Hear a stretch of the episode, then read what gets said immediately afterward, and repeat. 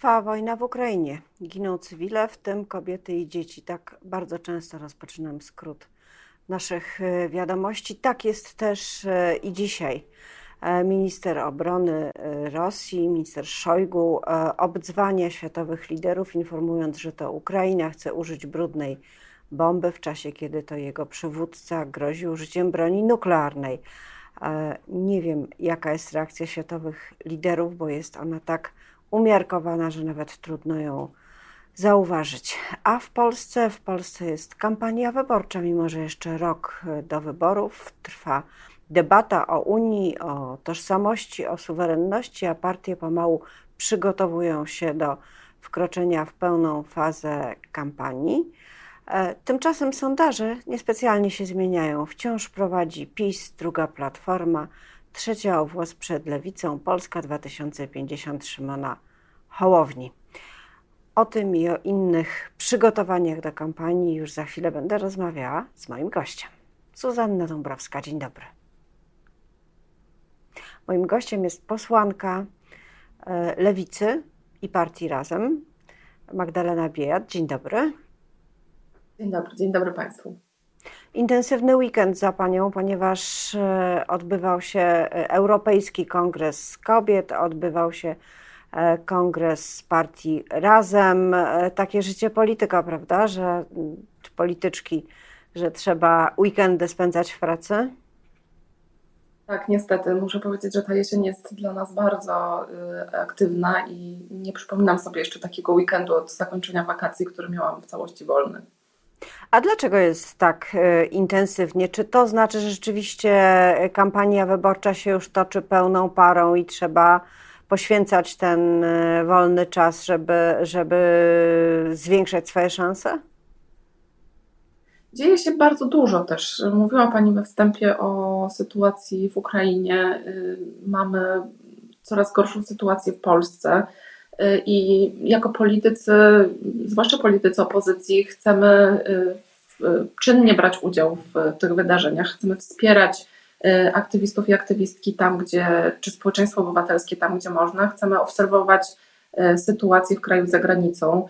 Y, I na przykład ten Europejski Kongres Kobiet, który się odbył w sobotę, był elementem takiej dyskusji i przybliżeniem tego, co się dzieje między innymi w Ukrainie. Jeden z paneli dotyczył sytuacji kobiet w sytuacji wojennej.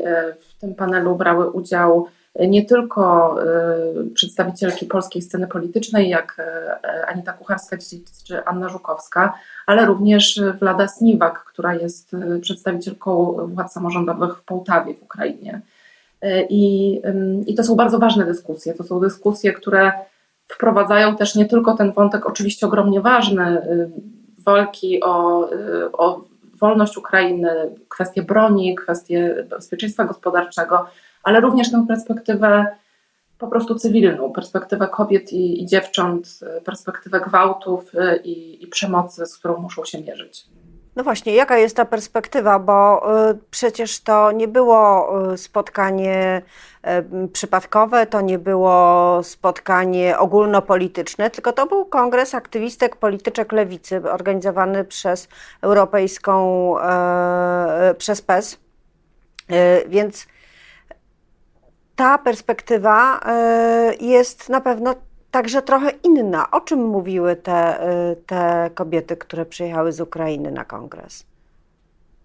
Mówiły o konieczności walki, właśnie o, e, o to, żeby nie, nie gubić tej perspektywy cywilnej, tej perspektywy praw kobiet w całej tej sytuacji mówiły o tym, jak bardzo potrzebują wsparcia ze strony krajów, do których przyjeżdżają, i w tej perspektywie niestety smutnym wątkiem była sytuacja prawna w Polsce dotycząca przerywania ciąży, e, dlatego że one przyjeżdżają z Ukrainy do Polski, do, z kraju, w którym aborcja, prawo do przerywania ciąży jest dużo e, bardziej e, liberalne niż w Polsce. To są bardzo często ofiary przemocy i gwałtu, które w Polsce nie mogą otrzymać pomocy. Mówiła o tym Anita Kucharska-Dziedzic, która złożyła wniosek. Ale dlaczego nie mogą? Przecież jeżeli ciąża jest wynikiem przestępstwa, to no, istnieje to prawo do aborcji zapisane w ustawie. Tak, ono jest zapisane tylko i wyłącznie na papierze. W tej chwili jest obwarowane tyloma warunkami, że praktycznie niemożliwe jest do 12 tygodnia ciąży przerwanie ciąży pochodzącej z gwałtu. I Anita Kucharska-Dziedzic, posłanka Lewicy, złożyła ustawę, która wymusza terminy na prokuratorze, bo trzeba mieć zaświadczenie od prokuratury, że rzeczywiście doszło do przestępstwa i ma się prawo do przerwania ciąży właśnie z tej przesłanki. E, I to jest dzisiaj po prostu niemożliwe, bo prokuratura przedłuża e, wydawanie tych decyzji do momentu, kiedy to jest już za późno.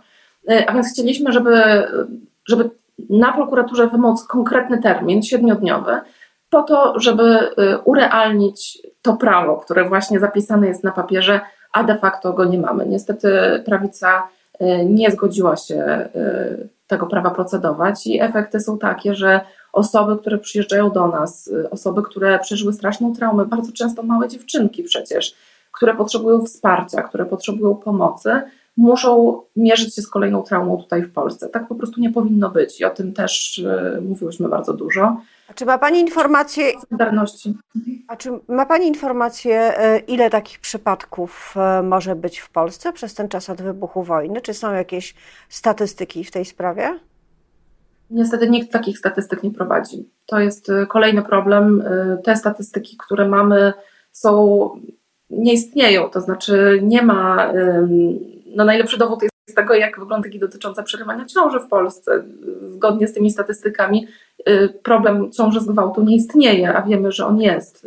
Państwo polskie takich, takich statystyk nie prowadzi, prowadzi natomiast politykę zbitego termometra. Jeżeli zbijemy termometr, to możemy udawać, że temperatury nie ma, prawda? Tylko, że problem polega na tym, że za, tym, za tą polityką stoją tragedie i polskich, i ukraińskich kobiet, które po prostu nie mogą liczyć na y, państwo, y, a mogą liczyć tylko i wyłącznie na organizacje kobiece, na samopomoc, na te kobiety, które dzisiaj wykonują, y, wykonują pracę, którą powinna wykonywać Polska. Aborcyjny Dream Team mówił też podczas kongresu przedstawicielka tej e, organizacji, tej grupy pomagającej w dokonywaniu aborcji o 70 paru tysiącach osób, kobiet, którym od czasów mm, werdyktu Trybunału Konstytucyjnego Julii Przyłębskiej organizacja pomogła, ale być może już niedługo nie będzie mogła e, o tym opowiadać, e, nawet jeżeli będzie to organizacja dalej robić, ponieważ jest nowy projekt zgłoszony przez e, Fundację Kai Godek dotyczący wprowadzenia zakazu informowania o metodach aborcji, nakłaniania do aborcji oraz pomocy, jakiejkolwiek pomocy, w jakiejkolwiek formie E, aborcji. E, czy myśli Pani, że ten projekt może być poparty przez e, część Sejmu wystarczającą, żeby go uchwalić?